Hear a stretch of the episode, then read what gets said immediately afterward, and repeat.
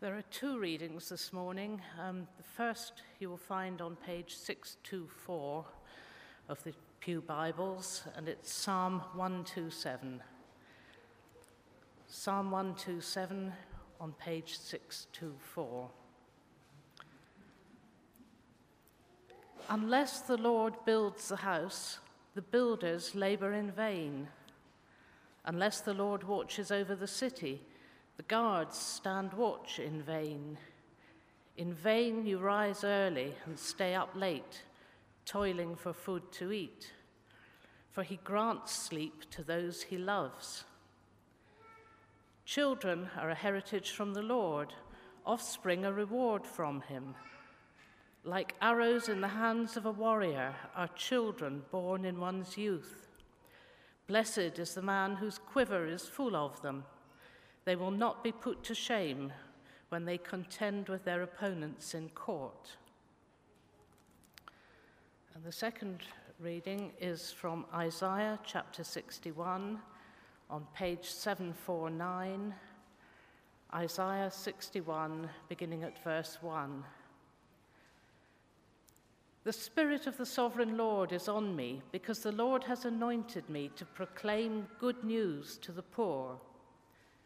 He has sent me to bind up the brokenhearted, to proclaim freedom for the captives and release from darkness for the prisoners, to proclaim the year of the Lord's favor and the day of vengeance of our God, to comfort all who mourn and provide for those who grieve in Zion, to bestow on them a crown of beauty instead of ashes, the oil of joy instead of mourning, and a garment of praise instead of a spirit of despair. They will be called oaks of righteousness, a planting of the Lord for the display of his splendor. This is the word of the Lord.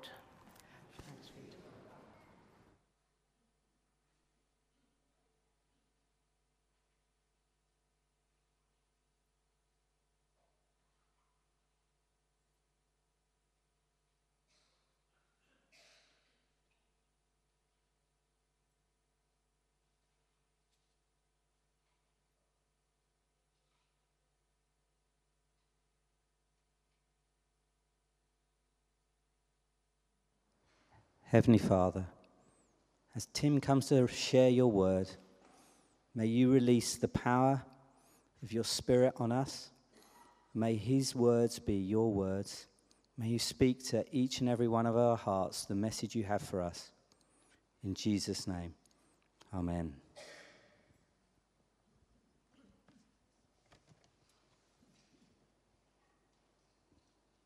Thank you, Daniel. um, This morning is going to be a little bit different. I'm not going to spend a lot of time um, going through the passages that we've read. I'm going to refer to them because I want to do something slightly different to uh, a normal Sunday. And one of that is just to take stock a little bit. I just want to say a couple of things as we look at the theme a little bit of where we are and where we're going to do with our vision.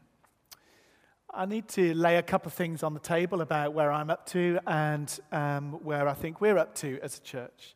First thing, as many of you will already know, I'm not ambivalent about the church. I want to say that again. I'm not ambivalent about the church.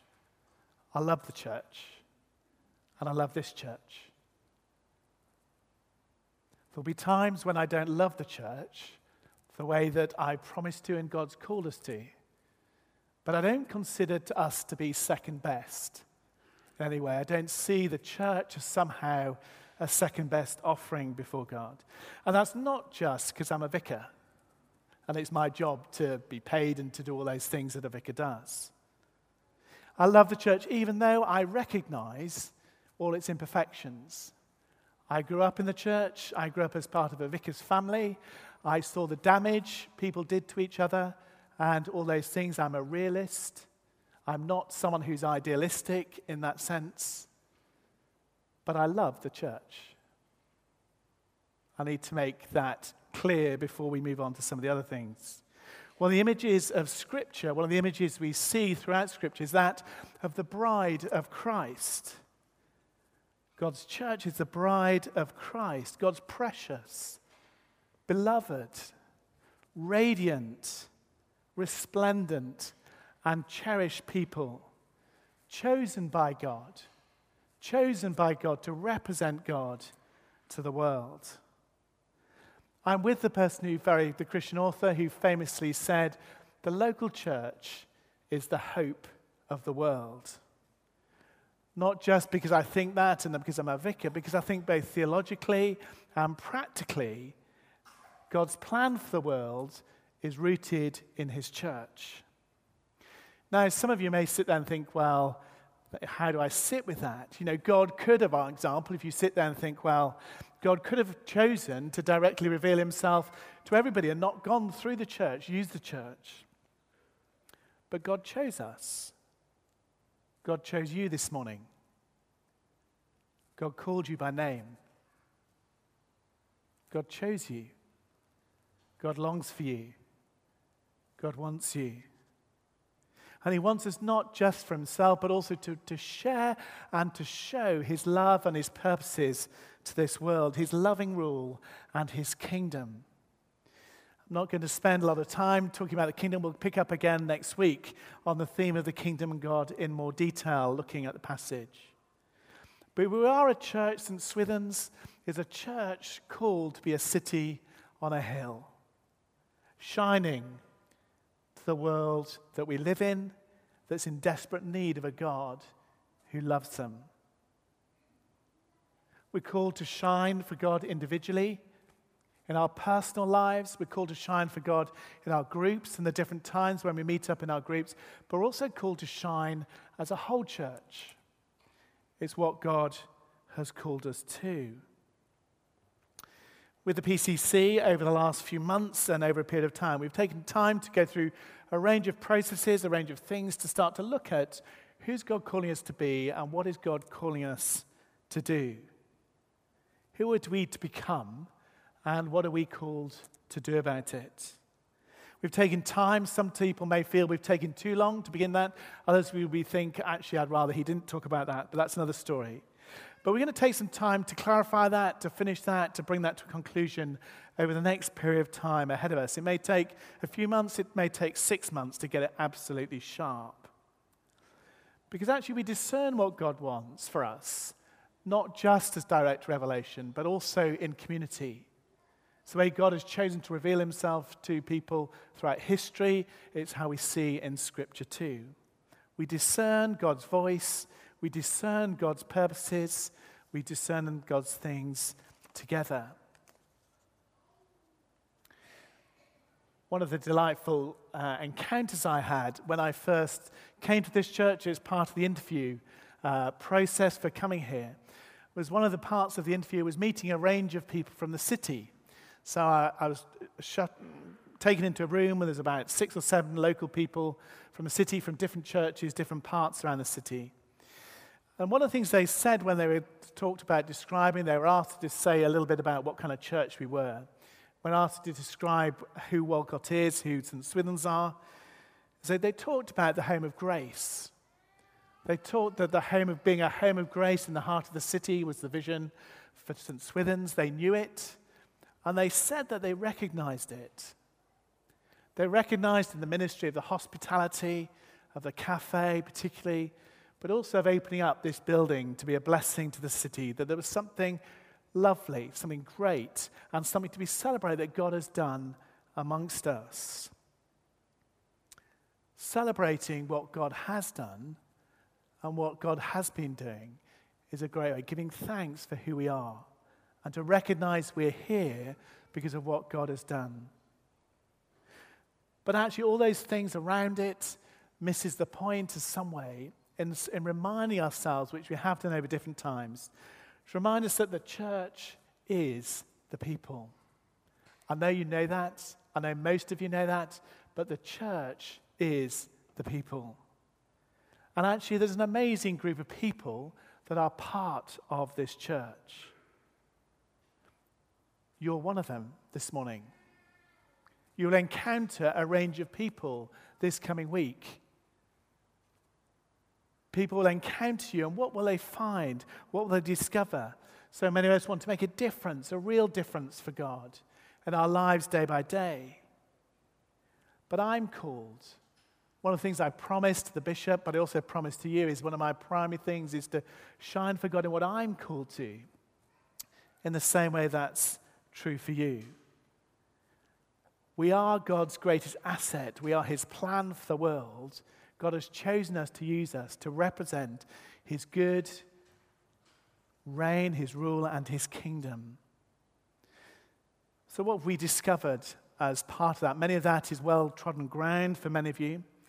And in chatting to a whole range of people over the time I've been here, in listening to people, in taking time to hear what they have to say, and sometimes looking at a history that is long and faithful, but also complicated. Life hasn't always been easy. Things haven't always gone right. And that's what happens in life. There are highs and lows in the story of God's people. We see it throughout Scripture. It isn't just one continuous straight line of God blessing us and everything being straightforward. But through those highs and lows, we're called to grow and to learn from them. If I look at my personal highs and lows in my own life, I've learned more from the things that have gone wrong often than the things that go well on a regular basis. Those things, when they have gone wrong, have taught me a new dependency on God, a deeper relationship with God, and also being able to be used by God in all sorts of different ways too. Those lows in our lives, the failings, the frailties, isn't just about collecting more baggage for the journey, but it's about growing and learning, allowing God to free us, to heal us, to draw us closer to him, for what he's called us to. As we're reminded of our frailty and of our weakness, so we're also reminded of God's great goodness. When God is on the throne of Saint Swithin's, we can be very, very, very good news. When God is on the throne of Saint Swithin's, we will be very, very, very good news. When our anxieties or in our anxieties or in our failure or in our frailties, we try and take shortcuts. We try and conform the church to our will or our purpose or our image. It will lead nowhere. It's disastrous. We're confused. Everything becomes about me and my ministry, what I'm up to. Yet, as James reminded us a couple of weeks ago in the evening service, it's as we worship, as we give our life to worship and surrender ourselves to God afresh on a daily basis, that God constantly reorientates our lives, our life away from self-absorption, but one to sacrifice and laying our life down for others. So how do we go from where we are? As part of, um, some of you may be trying to make sense of where we are, just a quick recap. When we came here a year or so ago, we had a gift day to raise some money uh, for the church, which the image I, we have in our mind, or I had in my mind, is about First Corinthians twelve, about twelve, about being the body of Christ. That one body, many parts, and we want to be a place, a whole place, where every generation, every people, every part of this church is part of this church. One body, many parts. And with, before I came, with the appointment of James, subsequently, in replacing Yen, um, in bringing Yen in as part of replacing Domi, and also looking to appoint a children's and family workers who feels called here, what we're doing is we're saying we want to be good news to all. We want to be good news to Walcot, and we want to be good news to the city, to anybody who might be in this parish. Now, if you're not particularly Anglican here this morning, uh, I just quickly say, and I talk parish and lots of Church of England language, I apologise, but essentially we have an area that we get, we is one of the things that we get an opportunity to say, how do we minister to that area? How do we reach them? How are we drawn to bless the city and to bless our parish? Some of you may remember that, uh, and uh, you may have been slightly sort of side, uh, taking a sidebar to the annual meeting. Uh, we spent some time looking at different pictures we have of the church, using some resources that are available and saying, what are we like? If someone's to try and explain, what are we like?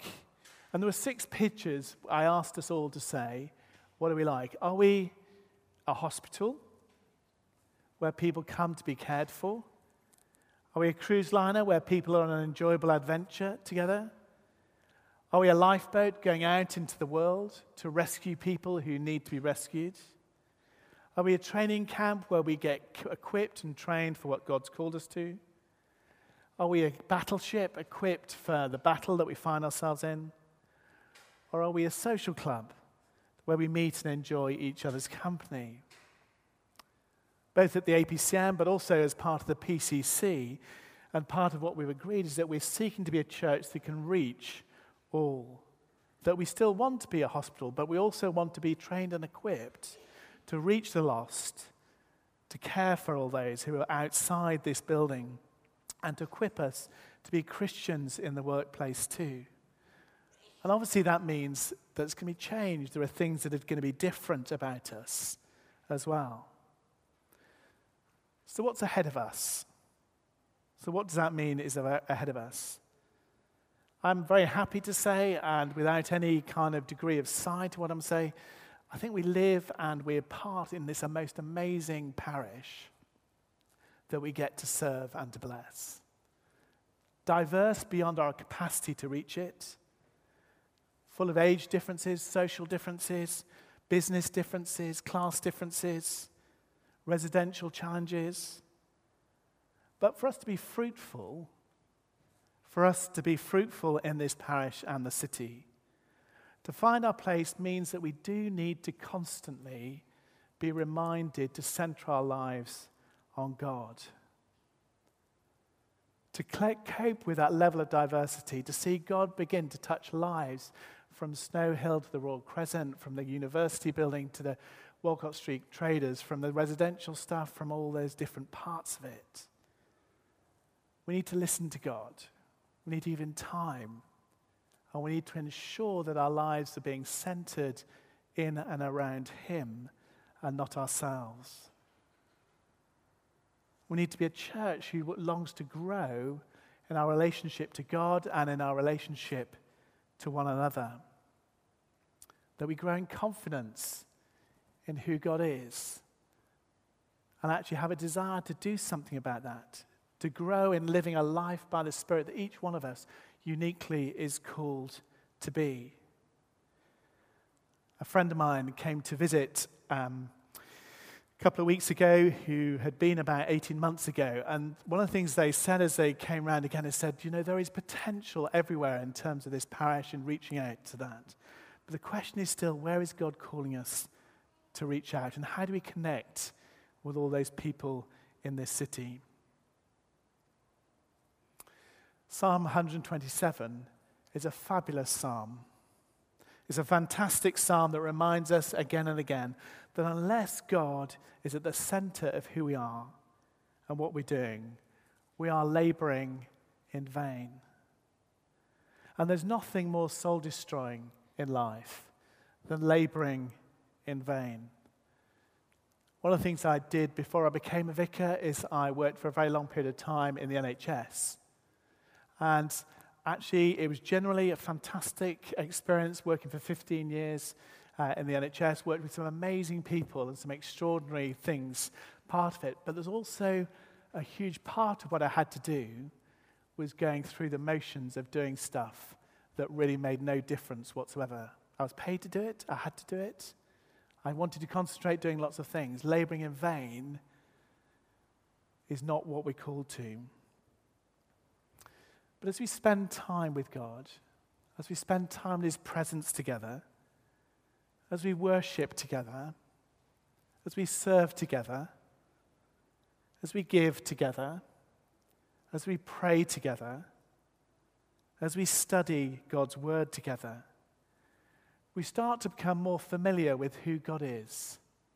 We start to become more familiar with His ways. we start to become more familiar with what it might be saying to me personally, not just to someone else who's the really spiritual person. That actually God may be speaking to me and my life, about my family, about my workplace, about my challenges and my things that start to enable me to hear from God and to share that in community with others too who can help discern that together. What is God saying to us? What is God saying to you in this season of your life? And what is he asking you to do? What is he asking you to do? I'm sure he's asking you to, he's asking me to do lots, but maybe he's not asking you to do lots, but trust me, he's asking me to do lots. Psalm one twenty-seven reminds us that only when God is at the center, only when God is truly at work building, that we can be truly strong, that will last for eternity. We may well be concerned, as the psalmist is and the people at the time where they were concerned about their buildings. They were concerned about their security, and they were concerned about their families.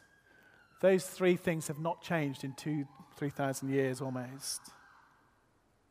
But as I say, we, we entrust those things to God's kingdom, to God's perspective, to God's purposes, then we know we're doing something that will last forever.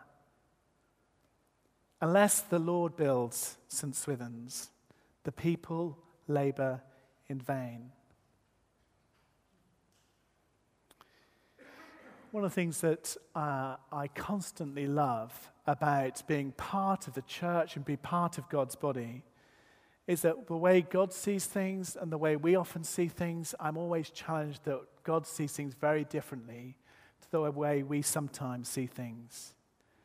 We're so prone to judge things on outward appearances, however Christianized we might consider ourselves to be. We're so prone to want to look at someone's C V or look at someone's gifts and to put them on a pedestal and think they're the one who's going to save us.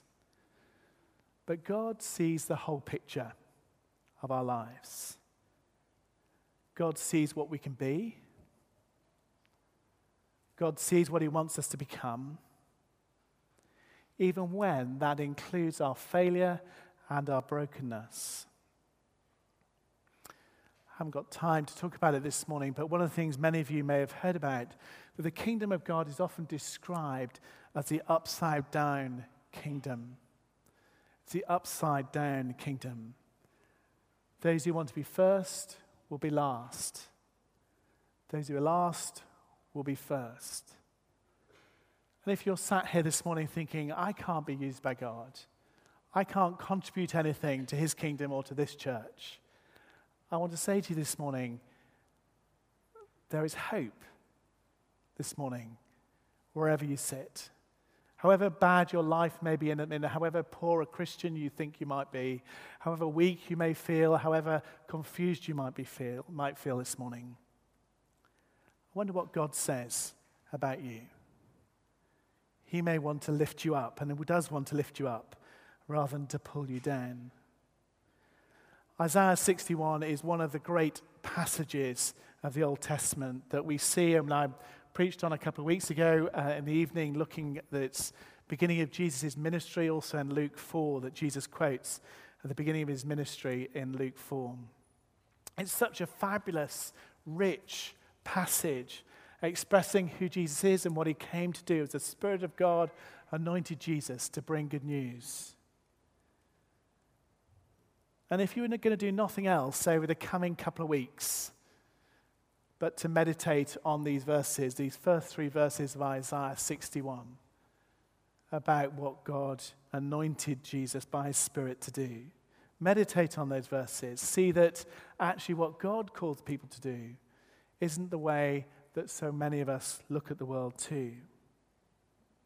The Spirit of the Sovereign Lord has anointed me, because he to proclaim good news to the poor. He sent me to bind up the brokenhearted, to proclaim freedom for the captives, and to release from darkness for the prisoners, to proclaim the year of the Lord's favor and the day of vengeance of our God, to comfort all who mourn, to provide for those who grieve in Zion, to bestow on them a crown of beauty instead of ashes, the oil of joy instead of mourning, a garment of praise instead of a spirit of despair. They will be called oaks of righteousness, a planting of the Lord for the display of his splendor. It's the same Spirit. It's the same Spirit who's at work today in yours and in my life. It's the same Spirit today who fills us with the life of God that filled Jesus with his life. So where do we go from here? Where have we got to? I'm just going to take a bit of time just to talk about a few uh, bits of where we've got to. Firstly, there's a few things in trying to come up with um, some words or some messages. Those who've worked with me in the P C C and others will know that I can veer this way and that about certain things. So uh, do be patient. It's going to take a bit of time to fine-tune it. But there's a few things I want to say about what I think we're called to be and what we're called to do that I need to say. And getting to where we've got to, there's some givens. The first is to say this, is that firstly, everybody has a part to play.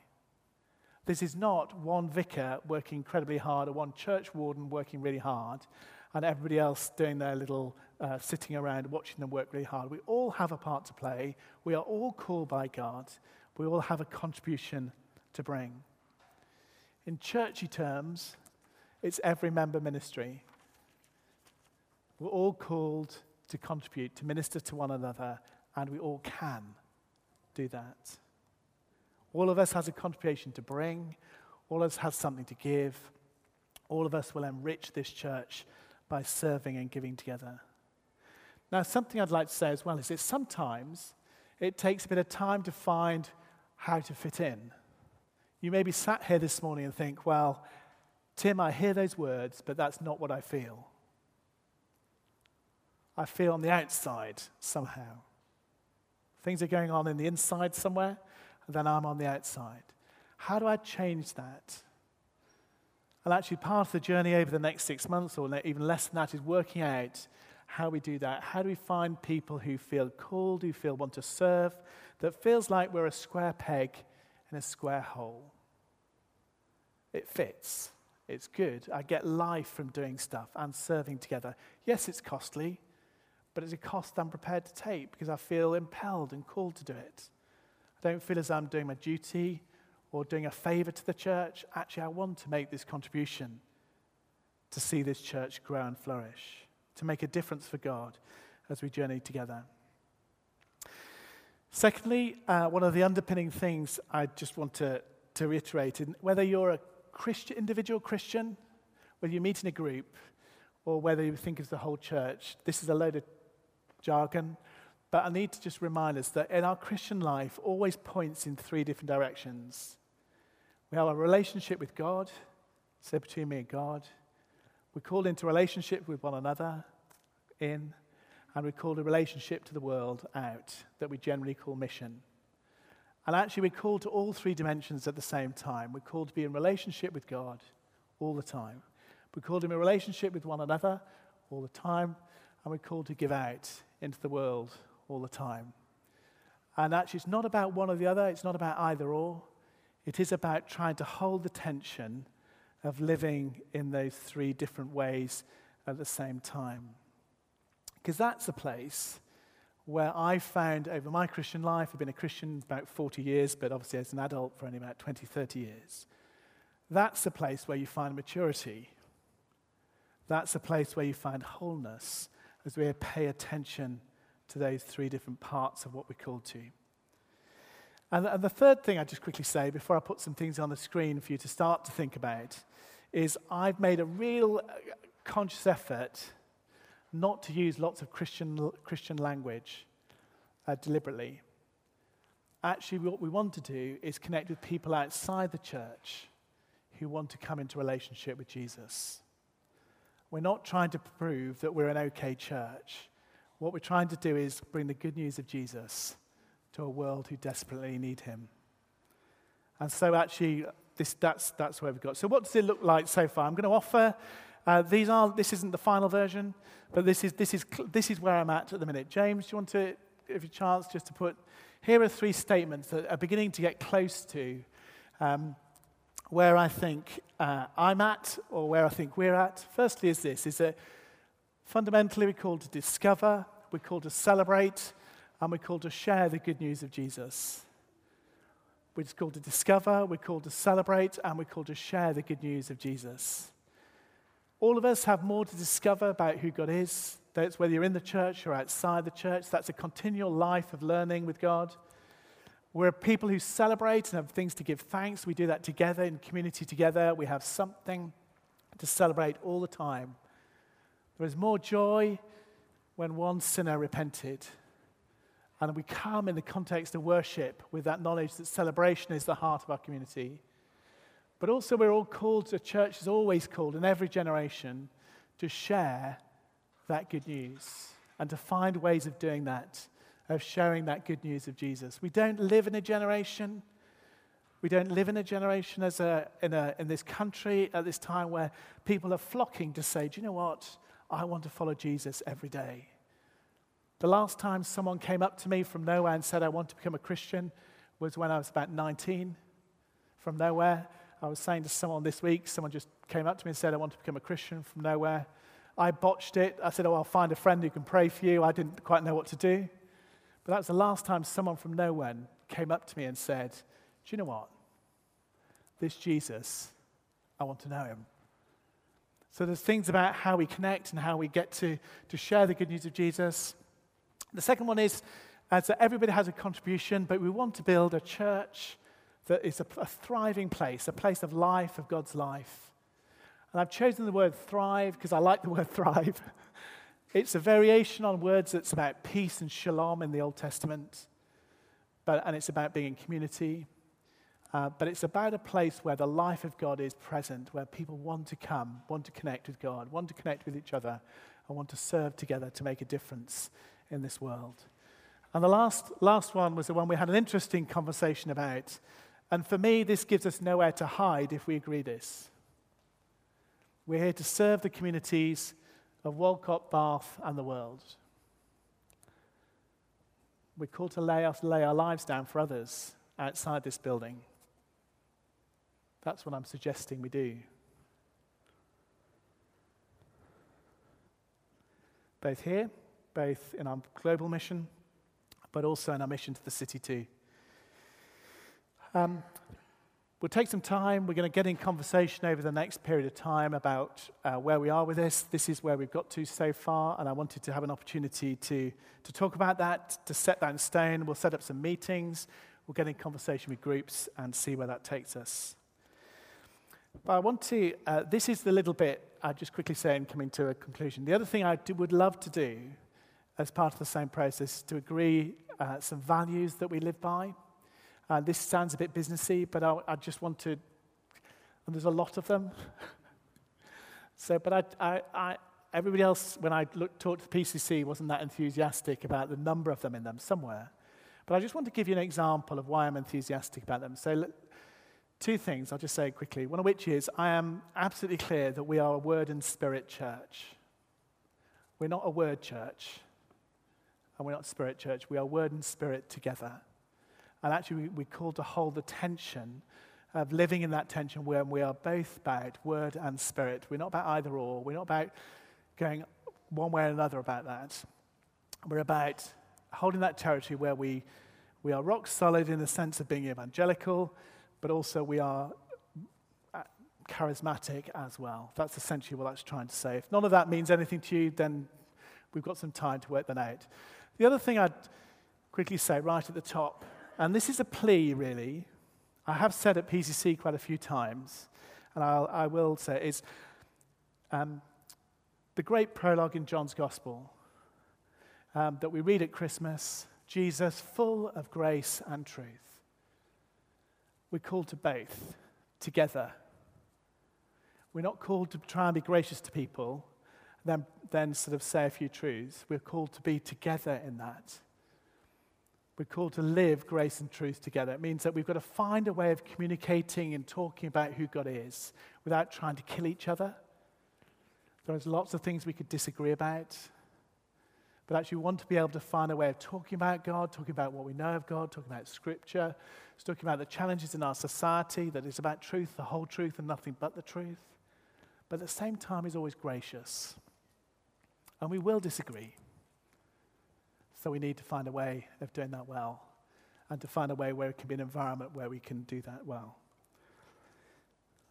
I'm going to send some things out um, as part of that, so you will get invited into the conversation about that. Uh, so I'll write out in the next couple of weeks, begin a process where we start to talk about it and work where we go. But one of the other things I just want to, um, occasionally I have over a period of time, uh, to try and help us understand a little bit more um, about what I'm trying to talk about. I don't always communicate that as clearly maybe as I could. I offer a book to people to, to try and wrestle a little bit harder with where we are. And some of the stuff, particularly around the values, is... I really want to recommend this. I've got, you can have a copy. There's about forty, fifty copies. Um, I heard the chap talk about ten years ago. He's a person that I think is really worth listening to. And it's called Both And. And it's living a Christ-centered life in an either-or world. And the d- desire and the need for the church not to try and take comfort in doing one thing rather than the other, but to hold the whole of life together of what God's called us to. Of being both people who love God and love one another too. So there's some copies on the side there, and I'd encourage you, if you want to explore it a little bit more, work out where I'm coming from a little bit, that will help you. It's written for a North American context, so you might need to do, and you will find some of the things you disagree in there, and that's okay. I'm not asking you to agree with me on everything, uh, but actually you'll find that useful and challenging, I think. Okay, I'm just going to be still for a minute. Just wonder whether you could close your eyes.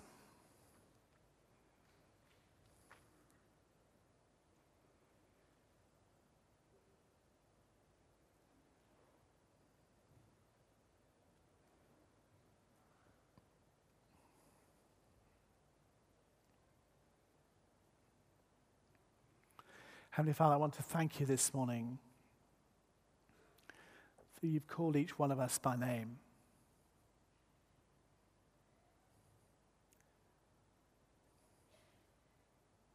You know everything about us.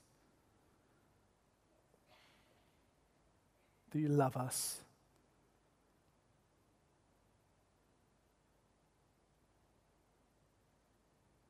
And Father, I pray, would you, over this next period of time of our church life, would you help us to hear from you in our own personal lives and what we might need to do, what you're calling us to, about how we find that place of community, of richer community that's beyond just meeting on a Sunday, as we investigate things like house groups, but also that we continue to inspire us as we gather in your name. Would you help us to see what part we can play, what part we can contribute, how we can join in, how we can live the life that you've called us to and you want for us. Help us to refine it. Help us to hear from you. And by your Spirit, would you fall afresh upon us, I pray, and minister, not just think about your grace or think about what you're saying to us, but would you minister your grace afresh to us this morning? Holy Spirit, would you come?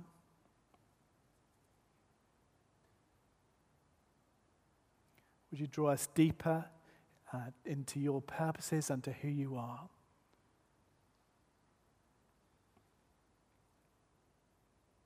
Would you set us free from some of the thinking and some things that prevents us accepting who you say we are,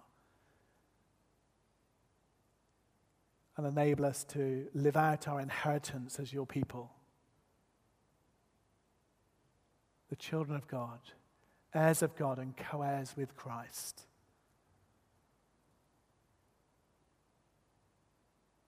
Thank you that you're at work, have been at work in this church for centuries. Thank you for what you're doing amongst us now. In my frailty and our frailty, would you lead us forward, Father, into your purposes? In Jesus' name, amen.